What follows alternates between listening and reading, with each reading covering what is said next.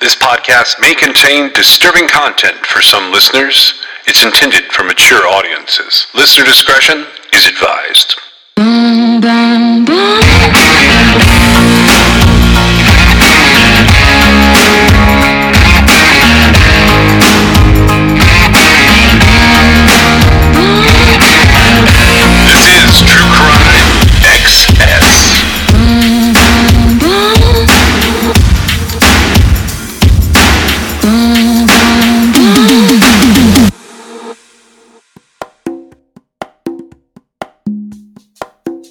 Had you ever heard of um, of Christopher Wilder before? I know that I've uh, I know that I've seen uh, his cases at least in passing. I have not ever looked into him myself. He had a pretty uh, narrow window of time for like what he's known for. I, I guess somewhere along the way, uh, some of the media gave him the name the Beauty Queen Killer. Yeah. Um, he's he's fascinating to me because he's a serial killer from another country operating in the U.S. And anytime those cases happen, I always wonder, like, you know, what was really going on there, and like how how much uh, are we missing from their stories? So, so this guy was born in 1945, uh, but the time frame that we're focusing on is the early 80s. He was born in Sydney, in New South Wales, Australia. So his dad was American. He was a, a naval officer, and his mom was Australian.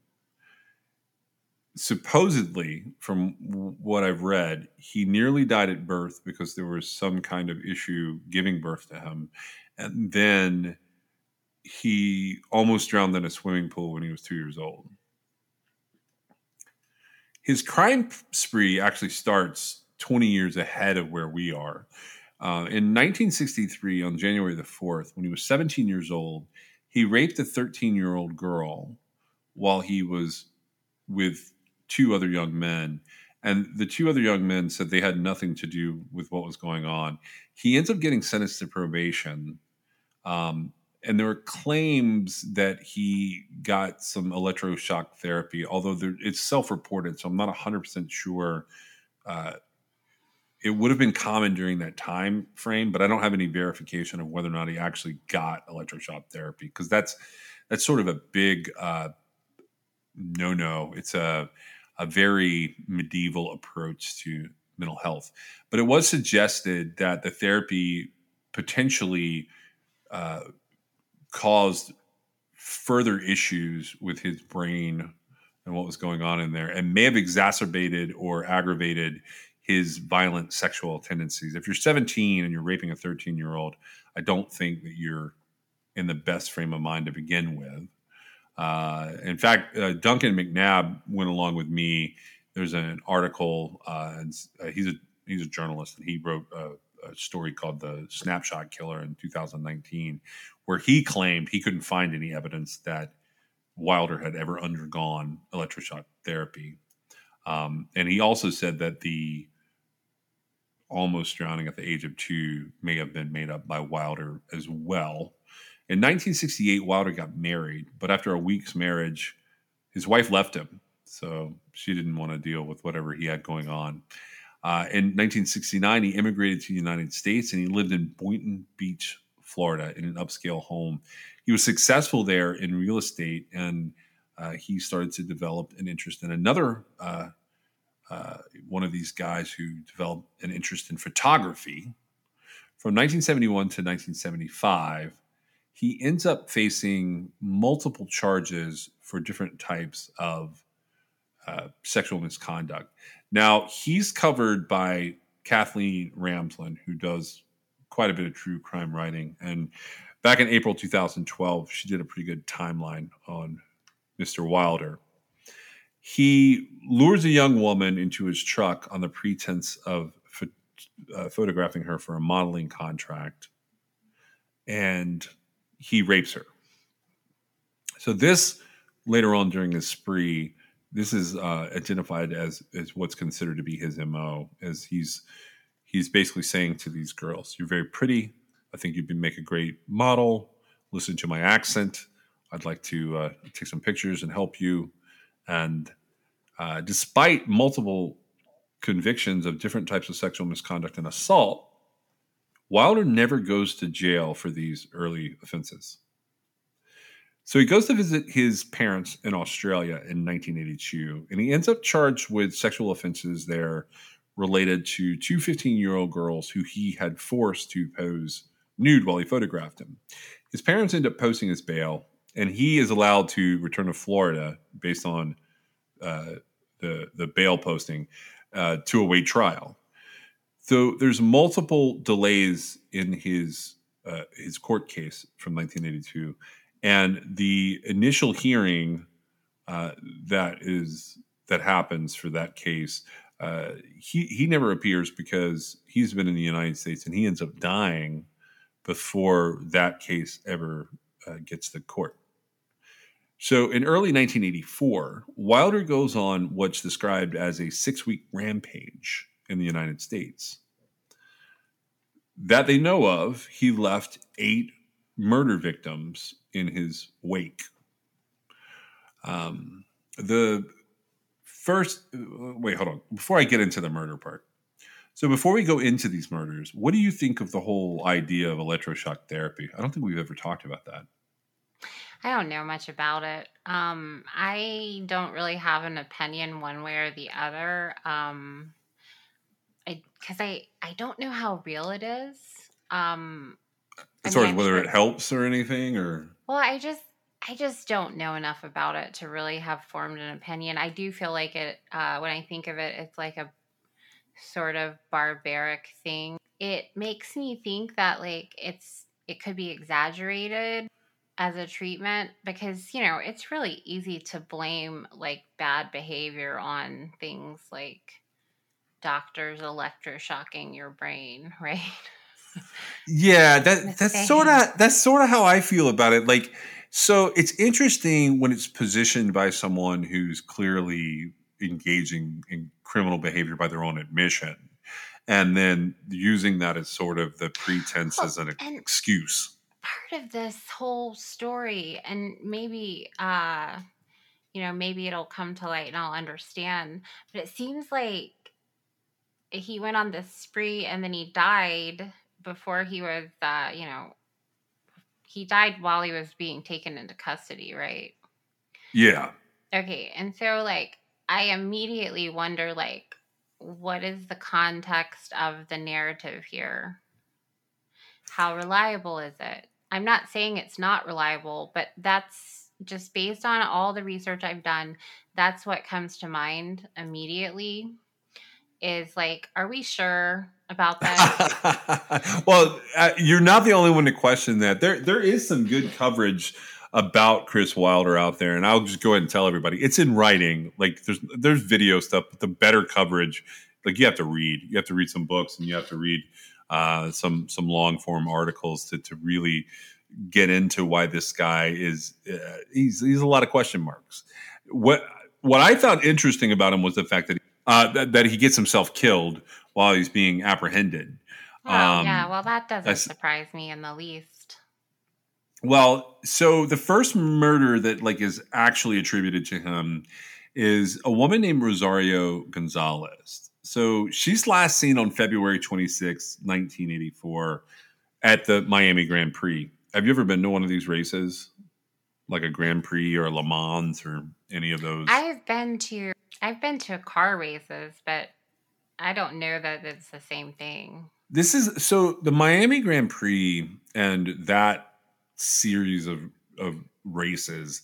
It's a little bit uh, like going to the Kentucky Derby, or it was at the time we're talking about. So it's sort of a big to do, um, and they have a lot of products that are being advertising there, and they have women that they employ as presentational spokesmodels.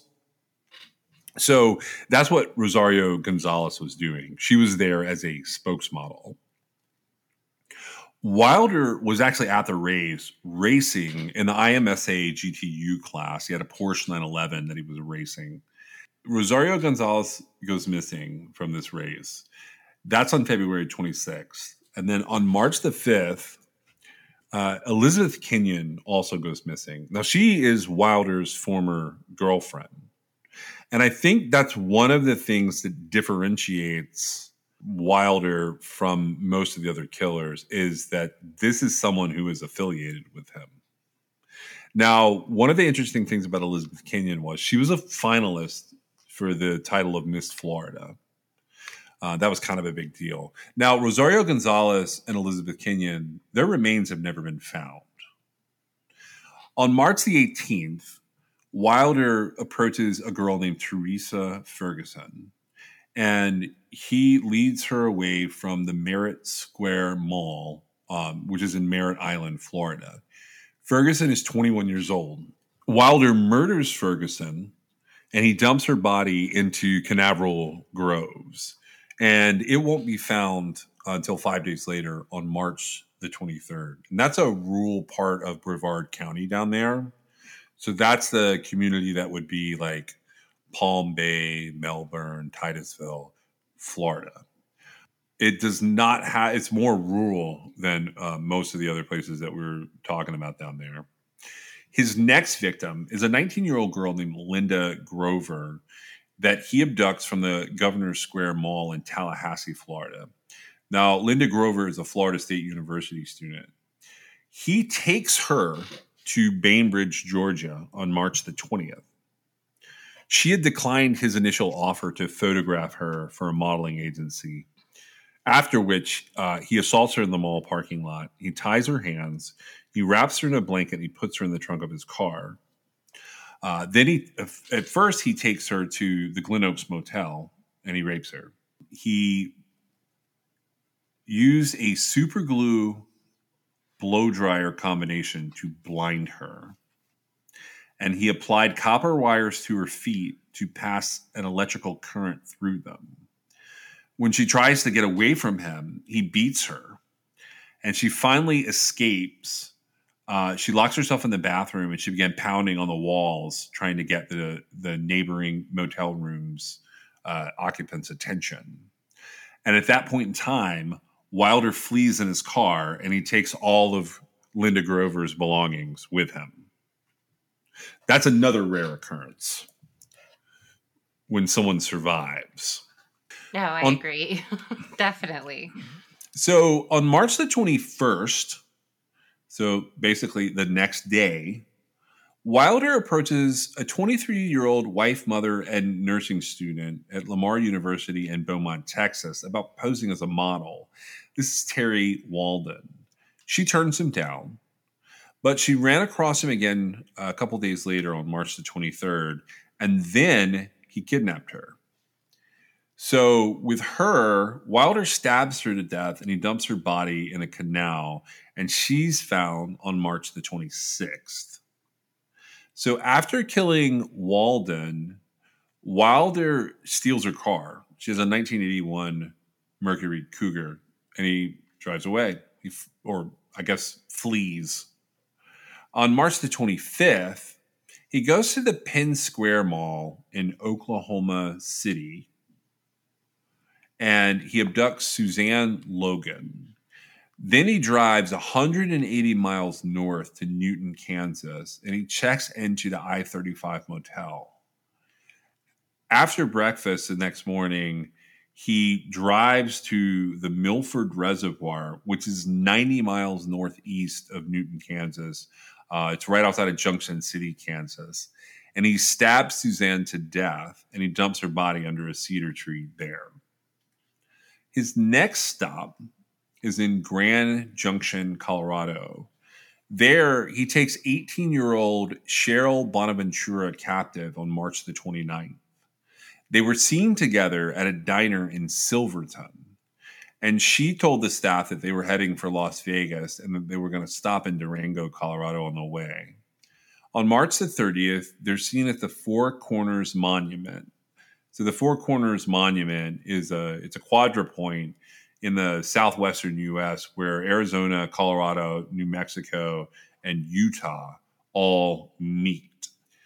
After this, Wilder checks into the Page Boy Motel in Page, Arizona. After they check in and they check back out, Wilder shot and stabbed Bonaventura to death around March the 31st near the Kanab River in Utah, but her body is not found till over a month later on May the 3rd. So then Wilder kills 17 year old Michelle Korfman, who was an aspiring model. She was at a 17 magazine cover model competition at the Meadows Mall in Las Vegas on April the 1st when she disappeared. Someone had taken a photograph at the competition which shows Wilder stalking her at the competition. Her body remained undiscovered near a Southern California roadside rest stop until May the 11th. So she's not found till days later. She was not identified until mid June by dental x rays or, or a, a dental comparison uh, because of the decomposition. And then on April the 4th, near Torrance, California, Wilder photographed 16 year old Tina Marie Risico before abducting her and driving her to El Centro. There, he assaults her. He apparently believed that Risico would be of use in helping him to get other victims. His idea was I can use this young girl to uh, to attract other young girls. So he kept her alive and he took her with him and he goes traveling. They go back through Prescott, Arizona, Joplin, Missouri, and Chicago, Illinois. So, starting in the second week of April of 1984, Wilder goes on the FBI's 10 most wanted fugitives list. On April the 10th, uh, he takes Tina Marie to Merrillville, Indiana. She helps him to abduct 16 year old Dawnette Wilt at, from the South Lake Mall. So Wilder then rapes Wilt several times while Tina Marie is driving them to New York. So then they get to uh, Penn Yan, which is in Yates County, New York. It's this little tiny village of like the modern population is probably about 7,000 people. He took Wilt into the woods and he tried to suffocate her or strangle her, but he ends up stabbing her twice and leaving her. Wilt manages to tie a pair of jeans around the wounds and she flags down help. So she gets taken to uh, Soldiers and Sailors Hospital in Penn Yan uh, by a truck driver named Charlie Larson. Wilder had a gut feeling that that something hadn't gone right. So he doubles back and he returns to where he'd left her to make sure that she was dead. And he sees that she's gone, so he panics. Uh, Wilt survives, and uh, she ends up recuperating in a local hospital due to the efforts of a, a doctor there named John Flynn. She told police that Wilder was going to be headed for Canada. But at the Eastview Mall in Victor, New York, Wilder forced 33 year old Beth Dodge into his car, and he had Tina Marie follow him in Beth's Pontiac Firebird. After a short drive, Wilder ends up shooting Beth. He dumps her body in a gravel pit, and then he and Tina Marie drive the Pontiac over to Logan Airport in Boston, and he buys a ticket to go to Los Angeles. Then he heads north, and in Beverly, Massachusetts, he attempts to abduct a woman at gunpoint, but she gets away from him. On April the 13th, Wilder stopped at Vic's Getty service station in Colebrook, New Hampshire, and he asked for directions to Canada. Two New Hampshire state troopers, they approach him he retreats to his car to get out a, a 357 Magnum Colt Python that he has there. But one of the troopers is able to grab Wilder from behind, and in the scuffle, two shots are fired. The first bullet hit Wilder and exited through his back and hits the other trooper. The second bullet hit Wilder in the chest, and Wilder died. Uh, the trooper was seriously wounded, but he recovers and eventually returns to full duty. Wilder is no more, and his story doesn't really die with him, but it becomes the source of a lot of speculation. Um, he, they found a, a, copy of a book on him. It's a book by John Fowles called The Collector. In that book, uh, a man keeps a woman in his cellar against her will until she dies. uh, among other odd possessions. So Wilder ends up cremated in Florida, and he leaves a personal estate behind uh, that's worth more than seven million dollars. And in June of 1986, an arbitrator rules that the after-tax balance uh, is going to be divided among the uh, the families of his victims, even though he's never convicted of, of anything related to this spree. What do you think of all that murder crammed into just a few weeks? It's insane. The guy had just lost his mind. Yeah, that's it, it's a it's one of those cases where it happens so quick. Well, and the survivor knew he was going or thought he was going to Canada, so he sounds like a talker as well. So I'm I as we went through it, I was sort of figuring that the reason they have all this information is because he was uh, telling, especially the the girl that he kept alive because she helped him out. Uh, I believe her name was uh, Tina, Tina Marie. Marie. Yeah. Um, and so uh, it's it's a little bit insane. So let's see. It's his span of murders was what six weeks. Basically, February through April is the yeah. confirmed time frame we were dealing with there. And starts so, at the end of February and it ends with his death. Okay, and so he was out on bail uh, or on bond from Australia, where he was suspected of. Uh, so he was charged with uh, sexual offenses against two 15 year old girls that he had forced to pose nude. And then his parents posted the bail there, and he's allowed to come back over here. Um, that case never got heard because by the time it was heard in April 1984, he was dead. Okay, so he comes back to the United States where he lives, and I, you know, it is possible that he thought, well, you know, I'm going to be going to prison in Australia anyway, so let me make uh, you know, my last hurrah here.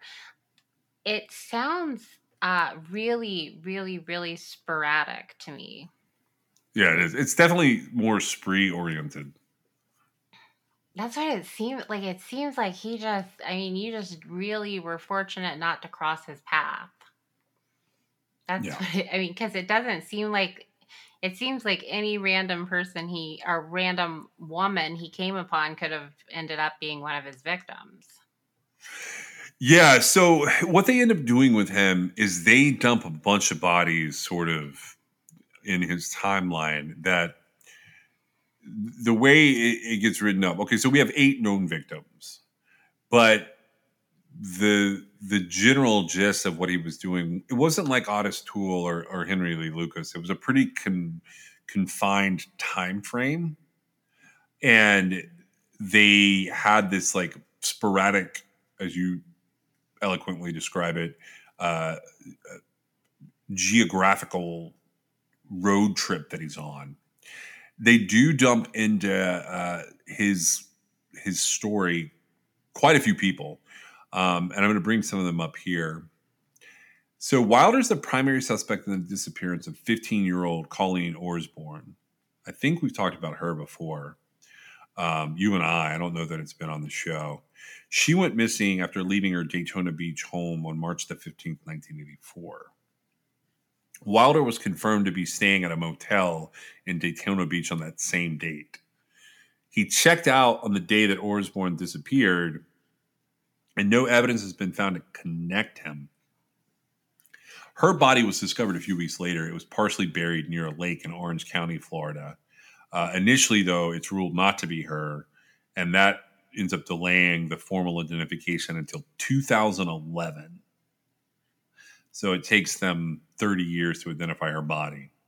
He's a suspect in a series of murders in Australia called the Wanda Beach murders, and that those are the murders of Marianne Schiff and Christine Sharrock at Wanda Beach near Sydney.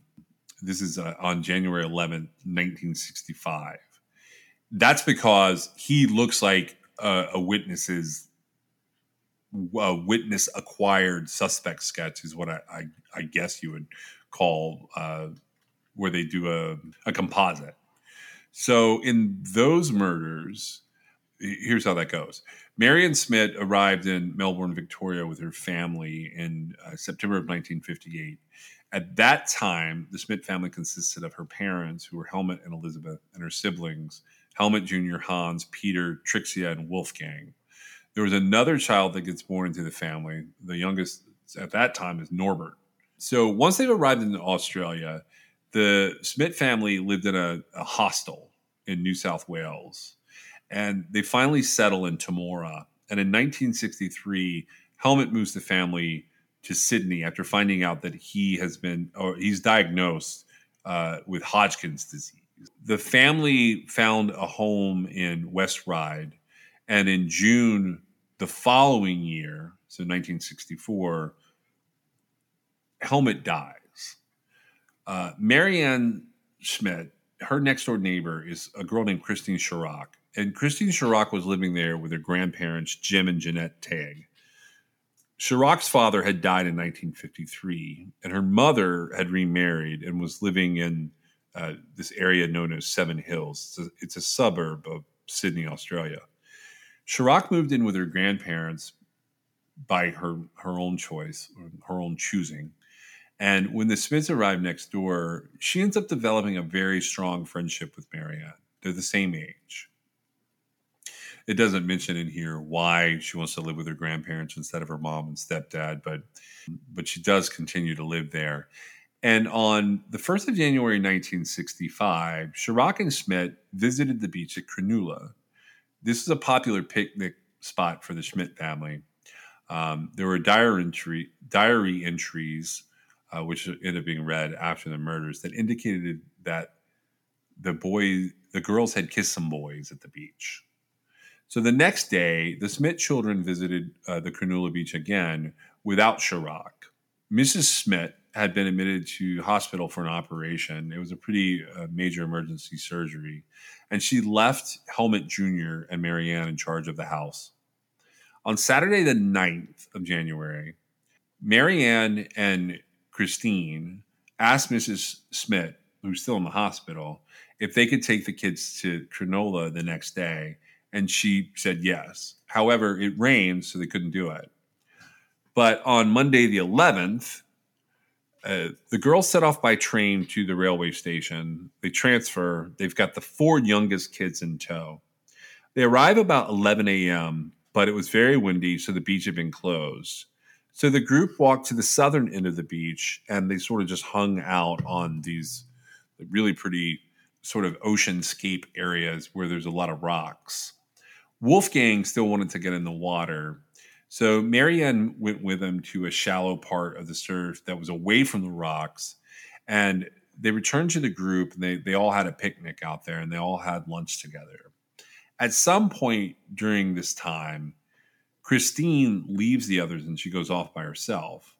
When she returns, for some reason, they decide to go for a walk into the sand hills that are behind Wanda Beach. So these are like like dune areas, but they go on for for quite a uh, large geographical area away from the beach.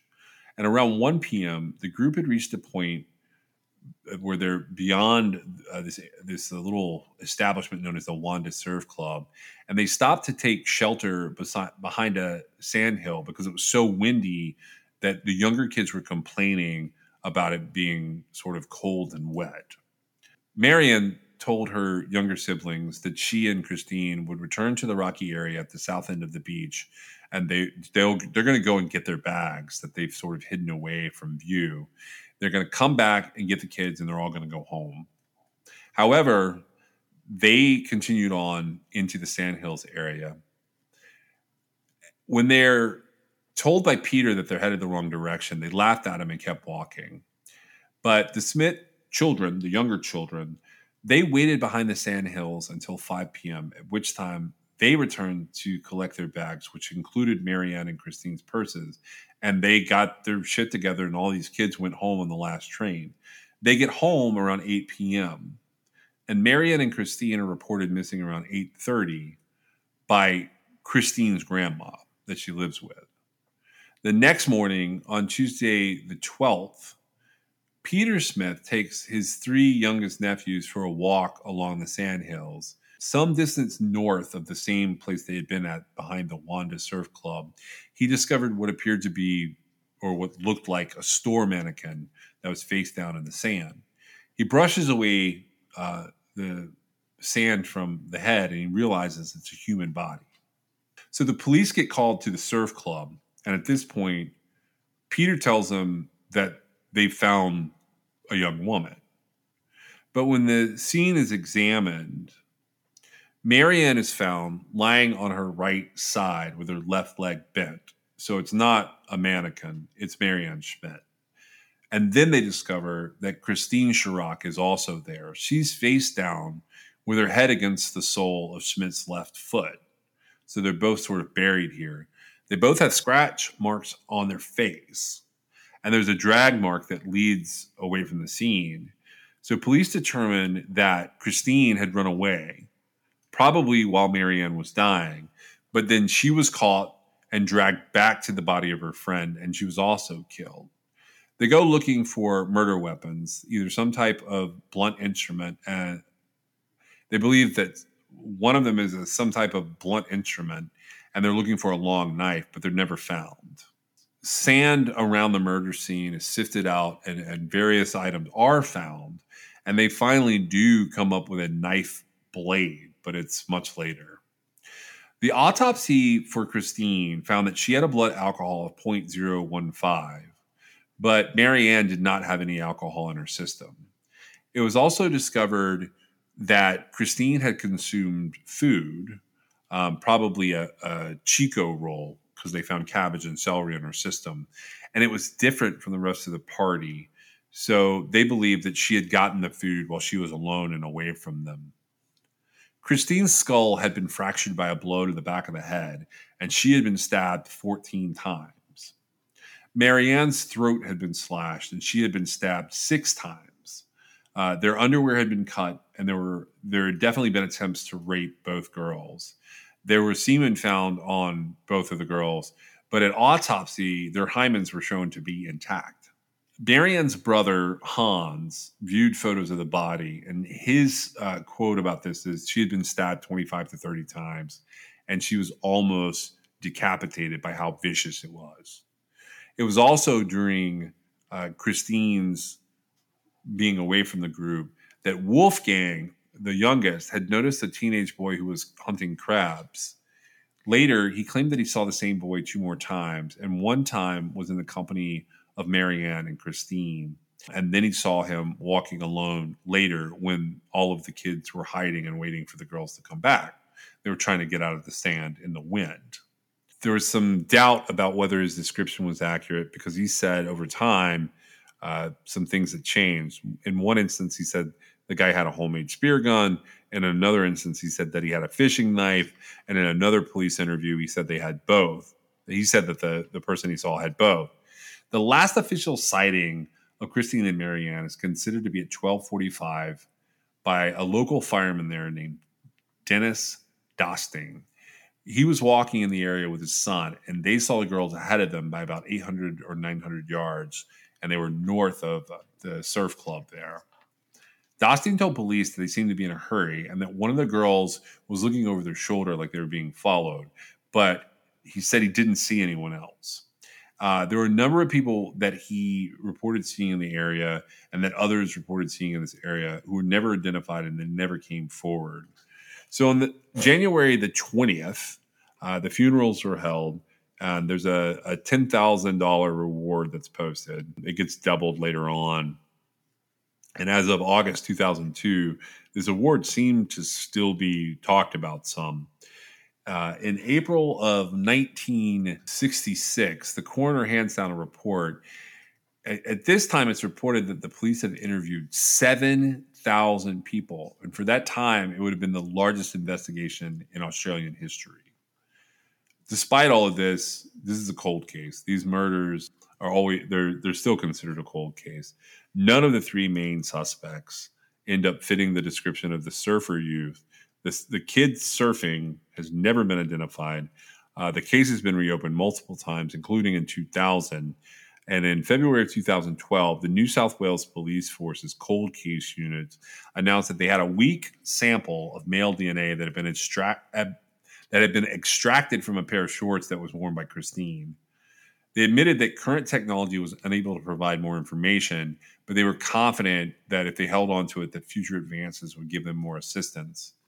Uh, but however, in July 2014, police said that the semen sample that had been taken from Marianne's body had been lost, and it could not be located uh, in spite of a uh, pretty extensive search. So they have some suspects in this. They have three. The first suspect was identified by a guy named Sec Johnson. Now, Sec Johnson was a detective who investigated the murders. In 1975, he was given a painting by Alan Bassett. Bassett had been jailed for murdering Carolyn Orphan, who was a 19 year old woman, uh, on the night of January of, of the night of uh, June 11, 1966. She had been attacked, raped, and strangled, and then her skull had been crushed by a rock.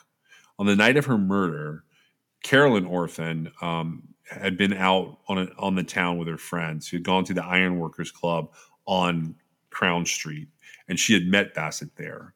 So Bassett gets sent to prison for life. He serves 29 years. He ends up getting released in 1995. By the way, the painting was titled "A Bloody Awful Thing," and it was an abstract landscape.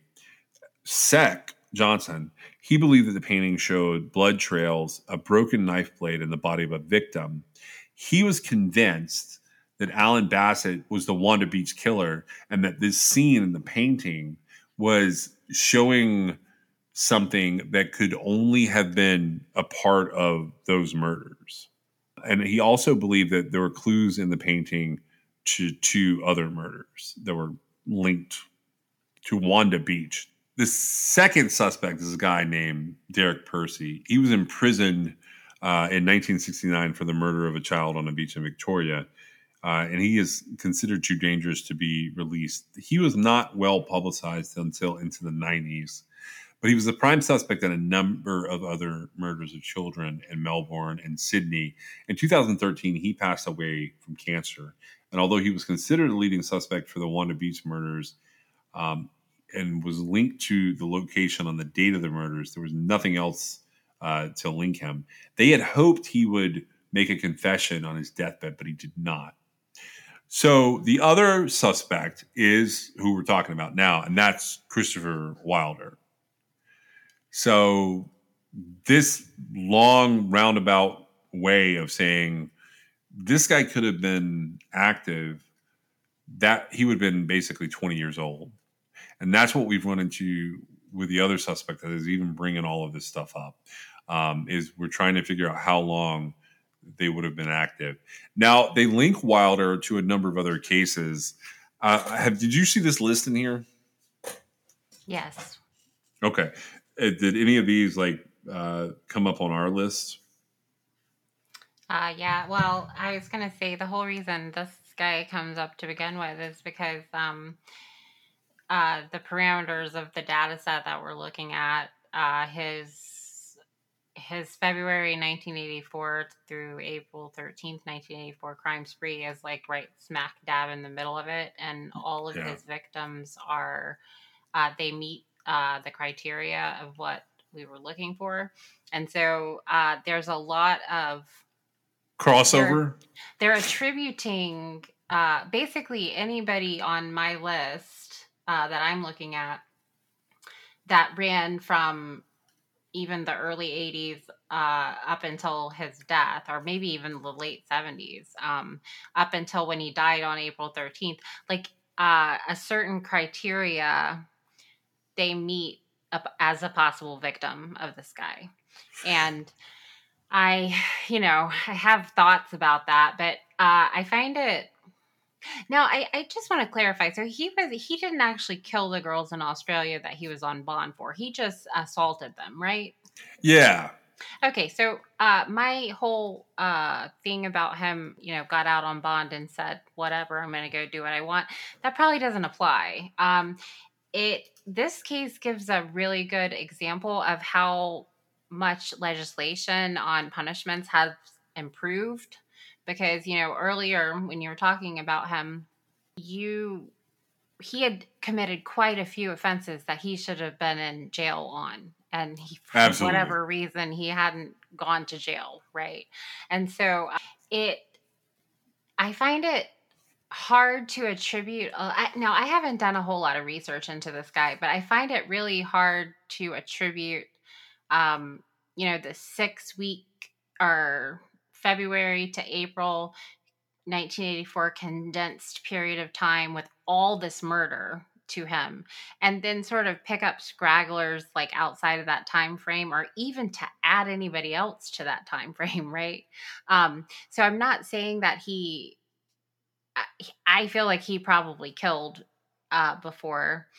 And just based on sort of the way he was unraveling there but I have a, I would have to do a very thorough investigation before I um could just, you know, put him on his pile, so to speak.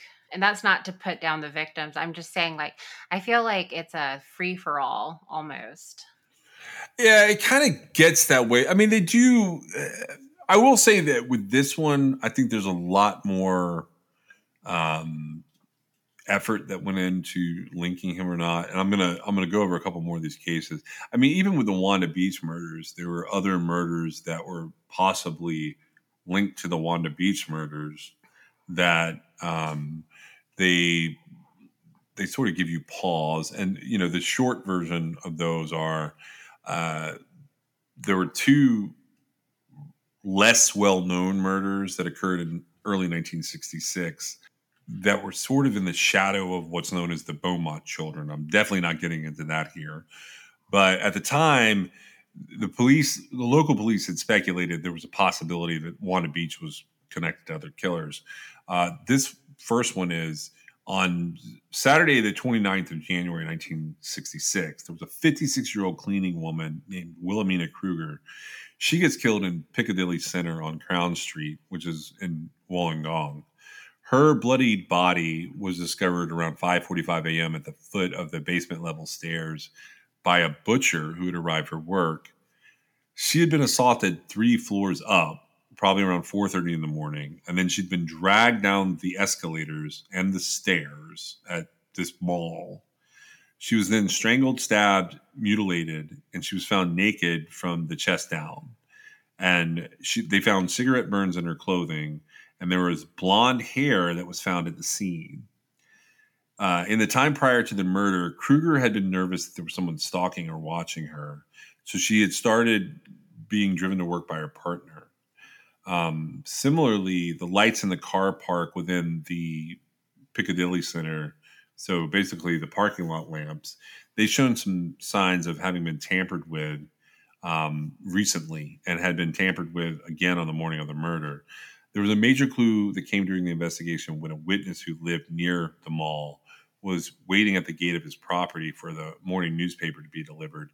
He reported seeing a vehicle speeding by around 4:55 a.m. on the day of the murder, so it's the right timing. The witness described the vehicle as a, a possibly a Holden or a Chevrolet type uh, rusty cream-colored utility vehicle that had a plywood canopy attached near the, the rear of the vehicle. And remember, these are Australian cases, so the descriptions are slightly different than what we would do in the US. But the witness managed to give a description of the driver being a tall, lean male uh, who was potentially disheveled. Uh, this report was corroborated by two couples who had been visiting from Victoria who were staying at the motel at the mall. They asked a, a guy there about local accommodations shortly before Kruger's murder, and they described this guy as being the person they were talking to. The group also stated that they heard the sound of a vehicle speeding away from the mall after the murder. Their description matched multiple witness descriptions, which is 4:30, 5 o'clock in the morning. It's amazing they got any of this. Um, this case still remains unsolved today, and police believe that the person who did this might have also been the work of the Wanda Beach killer, but they have never revealed, uh, even at the federal level, why they think that. So is sort of left for us to wonder. Then around midnight on Wednesday, the 16th of 1966, uh, there was a shop assistant from Bondi named uh, Anna Dowling-Koa. Uh, she was also rumored to have worked as a sex worker, and she went missing after leaving the taxi club in King's Cross. 10 days later, around 5.30 p.m. on uh, the 26th of February, her body was found semi-naked, strangled, stabbed, and mutilated by a truck driver who had stopped at the side of Old Illawarra Road in uh, Menai to change a tire. Most of her clothes and belongings were missing, and there was drag evidence that showed that her body had been moved to a more visible location three to four days prior to her discovery. So basically, the body had been dumped, and then they decided they want the body to be found, so they pulled her back up. Uh, they called this one a Jack the Ripper like murder, and they link it to Kruger, Wilhelmina Kruger, um, at the Piccadilly Center. And they call investigators from both of these locations in to get together and kind of task force this. They believe that uh, not only might they be related, but they believe that it might be related to the Wanda Beach killer. So you've got these three murders, or one is a double murder um, in 1965, 1966. They think they're all linked together. Uh, and they believe the killer was like taunting them. Uh, in the Kruger murder, there was a witness who called himself Gary that gave a statement that he and a girlfriend were sitting in the uh, car parked at Railway Square, which is behind the mall, and that they could see the utility vehicle pulling into the square between 2.30 and 3 in the morning. Gary also stated that the vehicle circled Railway Square three times before turning back on the Gladstone Avenue and parking across from the mall. Police checks revealed that whoever the person was that left that witness statement, uh, his name and his address were false. They wondered if it might have been the killer. So that takes us back to, you know, Christopher Wilder possibly being related to that. And in the US, there was no shortage of people that they sort of dump on him. First of all, they link him uh, as a suspect to the unsolved disappearance of Mary Opitz. Mary Opitz disappeared in Fort Myers, Florida on January the 16th, 1981. She was last seen walking to a parking lot. Uh, there was another girl who physically resembled Opitz named Mary Hare, and she had disappeared on February 11th, 1981, from the same parking lot. Hare's body gets found in June of 1981, so months later. Uh, she'd been stabbed in the back, and she was a victim of homicide for sure. Authorities began to suspect that foul play was uh, also involved in Opitz's case. But as of December 2020, Opitz's case remains unsolved. And I couldn't even find, so I couldn't, I couldn't find a lot about Opitz's case, but uh, she ends up, you put her on our list, so she fit the parameters for what we were looking for elsewhere, uh, at least geographically, and possibly time. It's a little early in the timeline, but I, I still think we have to look at it for our param- for yeah for our parameters. Now, uh, it has come up that you know we're talking about her here because she is thought to be a possible victim of Christopher Wilder and that ultimately like, may end up ruling her out for us that alone that's true but under the circumstance uh, which we're not doing christopher wilder uh, he right. just came up in the passing of you know the situation of the data we have but to me i don't even see why uh, she's been thrown into this particular pile. Oh, you don't see why she's on what the list of Wilder? I think it's just a matter of time and place. I have not. Uh, time wise, we're talking about two years earlier. Correct. Right. And so Christopher Wilder had this spree that occurred, right? Oh, yeah. It's absolutely a good example of like, oh, there's a serial killer. Let's see what we can dump him on. It gets right. weirder. uh, oh, I know it does. Yeah, no, I know. In 1979, there was a body of an unidentified an unidentified woman who had been found in a field in Caledonia, New York. She was a victim of a homicide. She'd been shot twice, once in the front of the head and once in her back. Despite the fact that she was found quickly, she remained a Jane Doe until 2015. In 2015, she was identified as 16 year old Tammy Alexander, who had disappeared from Brooksville, Florida in 1979. So, what could link Alexander to Wilder is the fact that she was found wearing an auto sports jacket when her body was discovered. So, Wilder was a race car driver, he was also a photographer, and some of the drivers were known to purchase Autosports products. So the idea was somehow she's got his jacket or it's affiliated with a place he had been. Alexander was shot and killed by a 38 caliber bullet, which was recovered in the dirt under her body. This caliber ammunition can be used in a 357 caliber revolver, like the one that Wilder had on him when he got into it with the troopers who killed him. Uh, I have not seen anything that there's evidence of ballistic testing uh, where they're trying to match these rounds. I don't know how that would work when you're going when you're bouncing calibers like that and just happens to be the same gun. I don't know how you do that type of ballistic testing. I tried to read a little bit of it uh, in our our break doing a little research on this, and I realized it was going to be more complicated. Um, but I am I put that on my list to check out. But I realized like we're not even covering Wilder. Wilder just came up in the middle of everything else. Right. Yeah, because his victims, uh, all the victims that are purported to be his um, in accounts by various sources uh, that their bodies weren't recovered, they're all on our list. Um, and that's the list, not the other possible victims, but the ones that have actually been, I guess, officially attributed to him in that, like, their families received to the state. Right. So we're we get into the situation where we find ourselves asking a lot of questions and we have to articulate it in some way. And the way that we've chosen to do that is we started with Christopher Wilder because uh, he's a spree killer.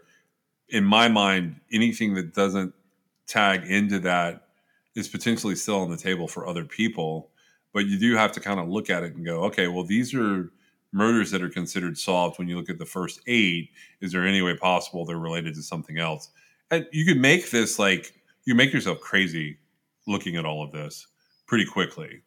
So in 1982, there was skeletal remains of two unidentified women unearthed near property that Wilder owned in Loxahatchee, Florida. One victim had been dead for one to three years. So they're found in 82. They're dead for one to three years. And apparently her fingers have been cut off. The idea would be to keep her from being identified.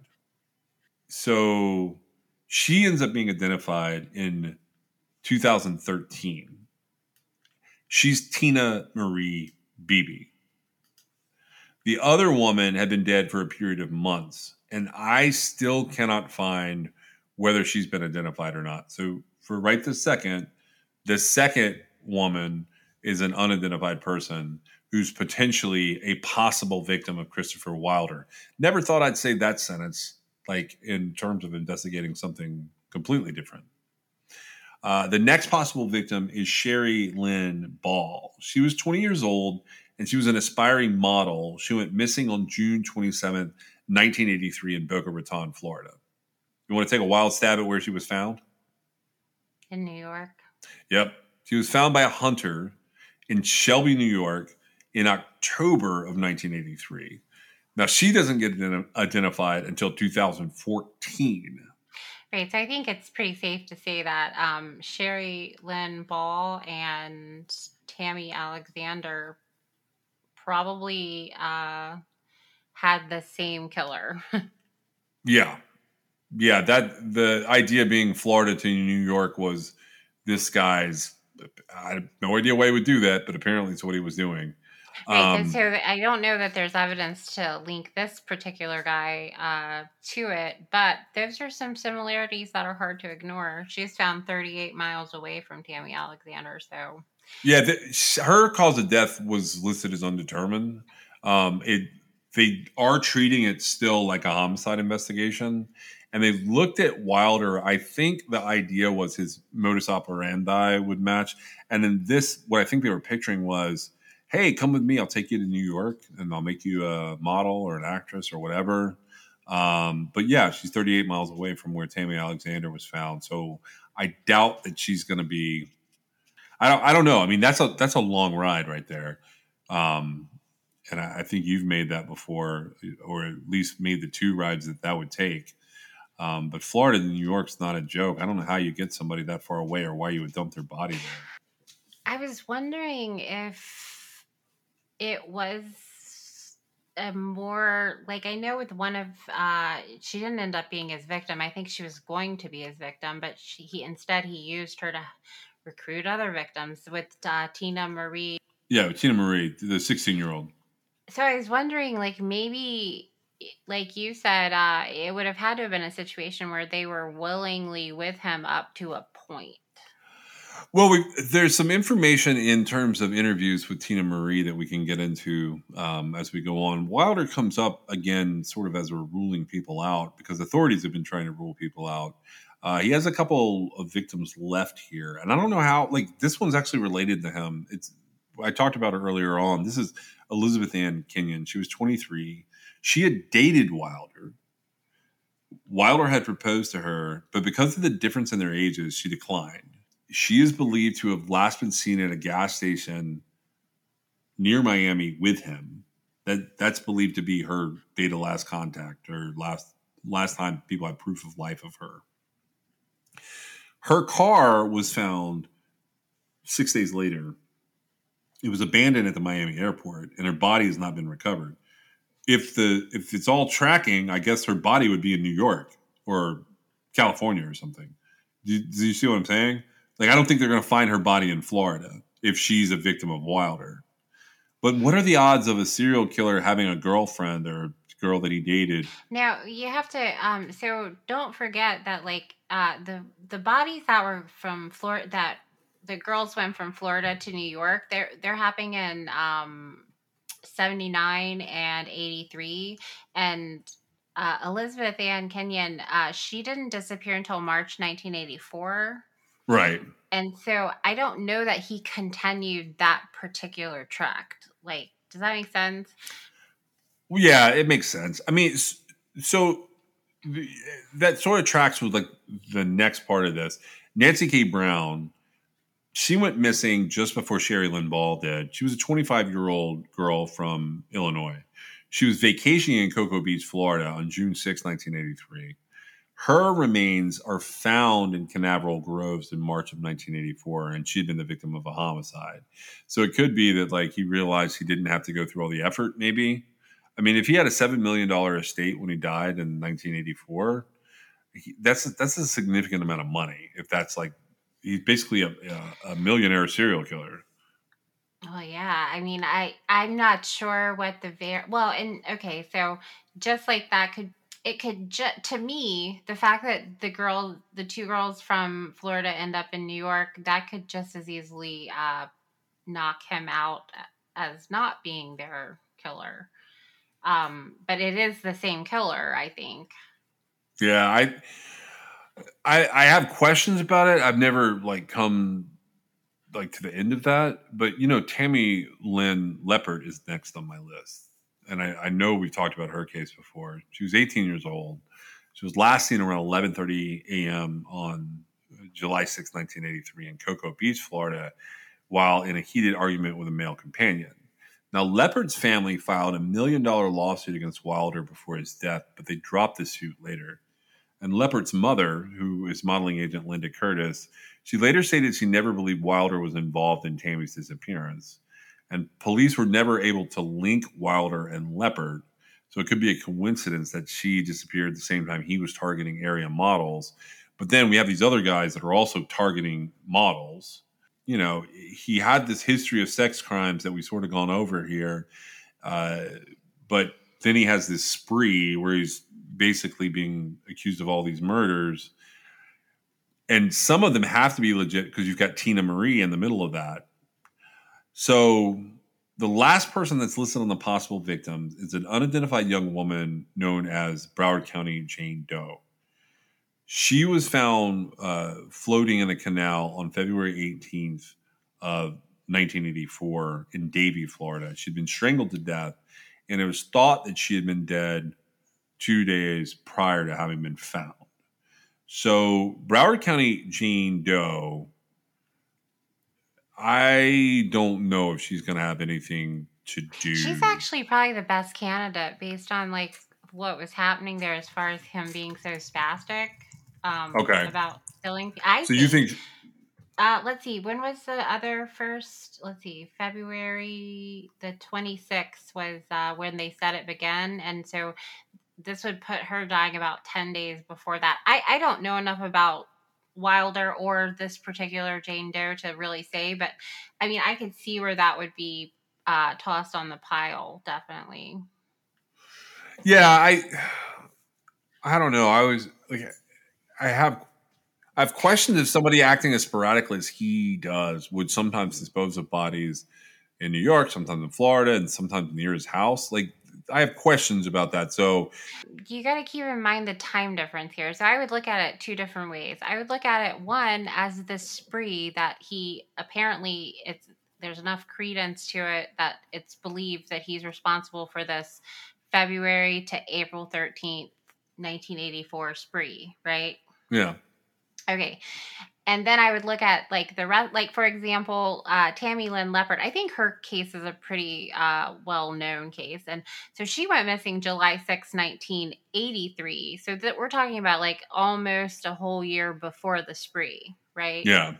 Okay, and I would say that um, in the event that I don't necessarily think that she's Christopher Wilder's victim, but if you kind of follow what we were talking about through there, just sort of how I research things, you've got Sherry Lynn Ball, who disappeared June 27th, 1983.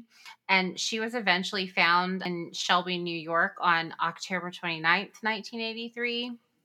Yeah. Um, so with Tammy Lynn Leppert uh, disappearing on July 6, 1983, and her body has not been recovered, it would be a pretty safe bet that, like, if Tammy Lynn Leppert showed up close to where uh, Tammy Alexander and uh, Sherry Lynn Ball were found in New York, that it she would have been with the same uh, had been abducted by the same killer. Because you're you're talking again about what uh, between June 27th, 1983 and July 6th, 1983 that's only ten, it's less than 10 days, right? Yeah, but you've got okay, but you have to deal with Sherry Lynn Ball. Who are you saying was the other 1983? Uh, Tammy Lynn Leppert. Right. Yeah, yeah. No, I agree with that. But the other New York case was in 1979. Correct. That was the Tammy Alexander case. That's what I screwed up. I screwed up my Tammys. Right. And so I'm saying like so while they they they're definitely not part of the spree, right? What we have is a 1979 woman who was uh, taken out of Brooksville, Florida, a 16 year old Tammy Alexander out of Brooksville, Florida. She disappeared um, and then was found but not identified until much, much later in uh, Caledonia, New York. Well, then you've got um, oh Sherry Lynn Ball. She, yeah. So she went missing in June 27th, 1983. So she's not going to have been uh, connected in any way to Tammy Alexander, but the way that her disappearance went down and then her body being recovered was very similar, right? Yeah. Because of the whole Florida to New York thing. That that's a that's a huge deal. You you typically don't find this type of connection. I don't think. They may not have anything to do with one another, but I, I kind of doubt it. Now, but what I'm saying is if Tim if Tammy Lynn Leppert were to be this the same person's uh, victim, her body's going to be in New York. I, I follow what you're saying there. So he would have taken both of these girls. I mean, I don't I don't it's possible that he killed them and then drove up from Florida to New York. That's a little crazy, but it's possible. Um, but I'm just saying, based on the fact that they both disappeared 10 days apart, that's hmm. what I would look for. Okay, so now there's still work being done on Chris Wilder's case. I know I said like you can read about him, you can see some of these other things that are going on in terms of uh, like possible victims. But there's some good write ups about spree. Um, you can find several of those if you just start googling him. Uh, the long form articles to me are a little bit better. I feel like the books drag on and on because there's a lot of speculation involved with them. But I do want to point out that there's some kind of work still going on, and here's how I know that. On May 3rd, 1973, a man discovered the body of two sisters, Mary Jenkins, who was 16, and Marguerite Maggie Jenkins, who was 18. They were in a wooded area in Key Largo, about 100 miles from where they were last seen. They had been seen the day before trying to hitchhike back to their home in New Jersey. Both girls had been sexually assaulted as well as subjected to blunt force trauma and shot to death. There's a lot going on when you're beating someone to death and also shooting them. Authorities had looked into the possibility that Wilder was the person responsible for the murders because he had already been attacking women uh, during this time or assaulting women to some degree. And he had resided in Boynton Beach in 1973, which is 150 miles from Key Largo. However, Wilder ends up being ruled out when DNA recovered from a bite mark on one of the girls did not match his. So that means DNA from a 1973 bite mark on a victim of sexual assault, shooting, blunt force trauma, and murder, uh, murder ends up not matching Wilder. Right. So she's ruled out. So they're they're doing some work on this much much later um, than Wilder's death. Now this is the most interesting one for me. On March seventh, nineteen eighty four, I believe. Yeah. Yes. March seventh, nineteen eighty four. Melody Marie Gay, nineteen years old, was abducted while working the graveyard shift at an all night store in Collier County, Florida. Her body gets pulled out of a rural canal three days later. Due to the similarities between her murder and Wilder's crimes, they were thought to be connected, but he's since been ruled out as a suspect. I look at her case, and she's really the reason that we're kind of talking about this right now. What about that stands out to you as something uh, that might be related to what we're looking for? Well, she's at an all night store and she disappeared, and uh, she was 19 years old, and it was time wise, it fits with what we were looking at. If uh, she hadn't been found, she'd be on our list. So I'm going to go a little bit deeper with that. I'm going to agree with you. Um, the scent of Melody Gay's perfume never left her parents' home near Everglades City. That starts off a Naples Daily News article. Uh, you can find it in Naples Naples News, May 22nd, 2010. Doesn't have a byline, otherwise, I would credit the author. Um, it's not just an all night store. Here's what the article says It wasn't a sweet smell, nor was it flowery, but it was clean. To her mother, Patricia Gay, that faint but lingering scent was like an extension of melody, which remained long after she was abducted and killed in March of 1984. I hated to leave and move someplace else because I was afraid she'd still be there. Patricia Gay was 75 uh, in the time of this article. She had moved to North Florida in 1995 with her husband, Daryl, who was Melody's father. Melody Marie Gay would have turned 46 the summer of 2010. She should have had a career, a family, and children of her own. But in 1984, Melody was a 19 year old graduate with honors of Everglades City High School with long blonde hair and an independent streak. She dreamed of going to college and working with handicapped children. Around February, Melody took a job at 7 Eleven off Collier Boulevard on the way to Marco Island. To be closer to work, she moved in with her sister at a nearby mobile home park. She had to break the apron strings, and they were very tight. Melody loved to work, always had, and was enjoying her new gig. She enjoyed meeting a lot of interesting people, but didn't like working the night shift by herself. Patricia Gay said that when she eventually saw how remote the store was at the time, she begged her daughter to quit. She said, Mom, you taught us never to quit a job. You always give them notice. Marco area 7 Eleven store clerk vanishes, read the headline in the March 7, 1984 edition of the Daily News. Melanie Gay disappeared from the store around 4:30 a.m. Her purse still inside. No one had touched the money in the register, and there were no signs of a struggle. That weekend, a fisherman made the gruesome discovery. Melanie Gay's body was floating face down in a canal off White Boulevard. She'd been raped and strangled. Detectives received tips, followed leads, they interviewed family, friends, ex boyfriends, acquaintances, and people known to have visited the 7 Eleven while Melody was working. But as is the case in the eyes of many families of unsolved homicide victims, it wasn't enough. Patricia Gay called the investigation worthless. If they tried hard, I don't see it. I'll put it that way, she said. Former Sheriff's Detective Harold Young, who headed up the unit investigating the case, said detectives did everything they could to bring justice to Melody Gay. They identified a primary suspect, but were never able to find the pieces of the puzzle that would link him to the killing.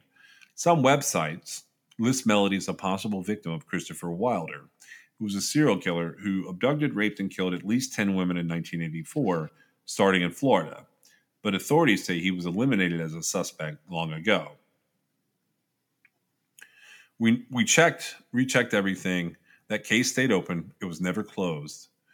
Sheriff's Captain Chris Roberts, who has worked in criminal investigations since 1990, said he was optimistic about making arrests in the mid 1990s when they obtained DNA in the case. However, the DNA ultimately doesn't match their persons of interest. It goes on to talk about a couple of different things that have uh, gone on down there. There's a 1970s series of homicides that uh, at some point will come up. It's not going to come up in this episode. What do you think about the fact that she was abducted from a convenience store or gas station? I think that uh, we're looking. I think she has to go in the group of uh 20-ish year old girls that were abducted in the middle of the night from gas stations. It's wild, It's a- isn't it? it's an Amer- I mean, it's so you think I don't know how everybody thinks, but what I think is that there's like this unbelievable, crazy number of uh, crimes involving, you know, women or men or whomever getting abducted from gas stations overnight and uh, murdered or disappearing and never being seen again. Uh, Melody was found. So, and when you, and there may be like this unbelievable number of them. However, when you start narrowing down criteria, it is, it no longer seems so impossible to figure out. And that's how I see it anyway. Because to me, now, like I said, she didn't come up because she is, um, she was found. Uh, we were looking specifically for, or I, I think it's just missing people at this point. Now we're very early in our research, but uh, I would say that you know preliminarily she's got to be included. Yeah, that was one of the main things I was getting at with all my babbling in this episode. Now, what if I told you that where she went missing from and where she was found was in a national park? Um, I think that it, I mean, that becomes possibly relevant. Yeah. uh, because I haven't made uh, certain deductions about. Um, so in that case, she then becomes a maybe in uh, several piles, so to speak, uh, several categories, so to speak, in that, you know, being found in a national park. Uh, and then being taken from a gas station or disappearing from a gas station. I, I want to clarify this is a convenience store. Um, I okay, I've got pictures of it. I see There's gas, no gas. I see gas pumps there now. I just want to clarify that I don't know if there was. There's a 7 Eleven, so. I I'm assuming that that there would have been. Okay, well, I can tell you right up front, I do understand there's a difference, but to me, convenience store and gas store coming out of my mouth is the same thing. Got it. Well, we'll be back with more missing persons and unsolved murders. Thank you for joining us. We are sponsored by LabrottieCreations.com. You can check them out at LabrottieCreations.com and you can still use the code CRIMEXS for a fun pop pet portrait of your own pet.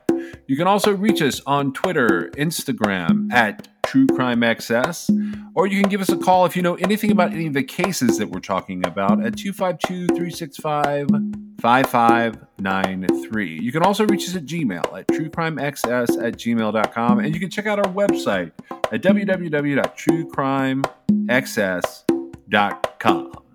We'll see you next time.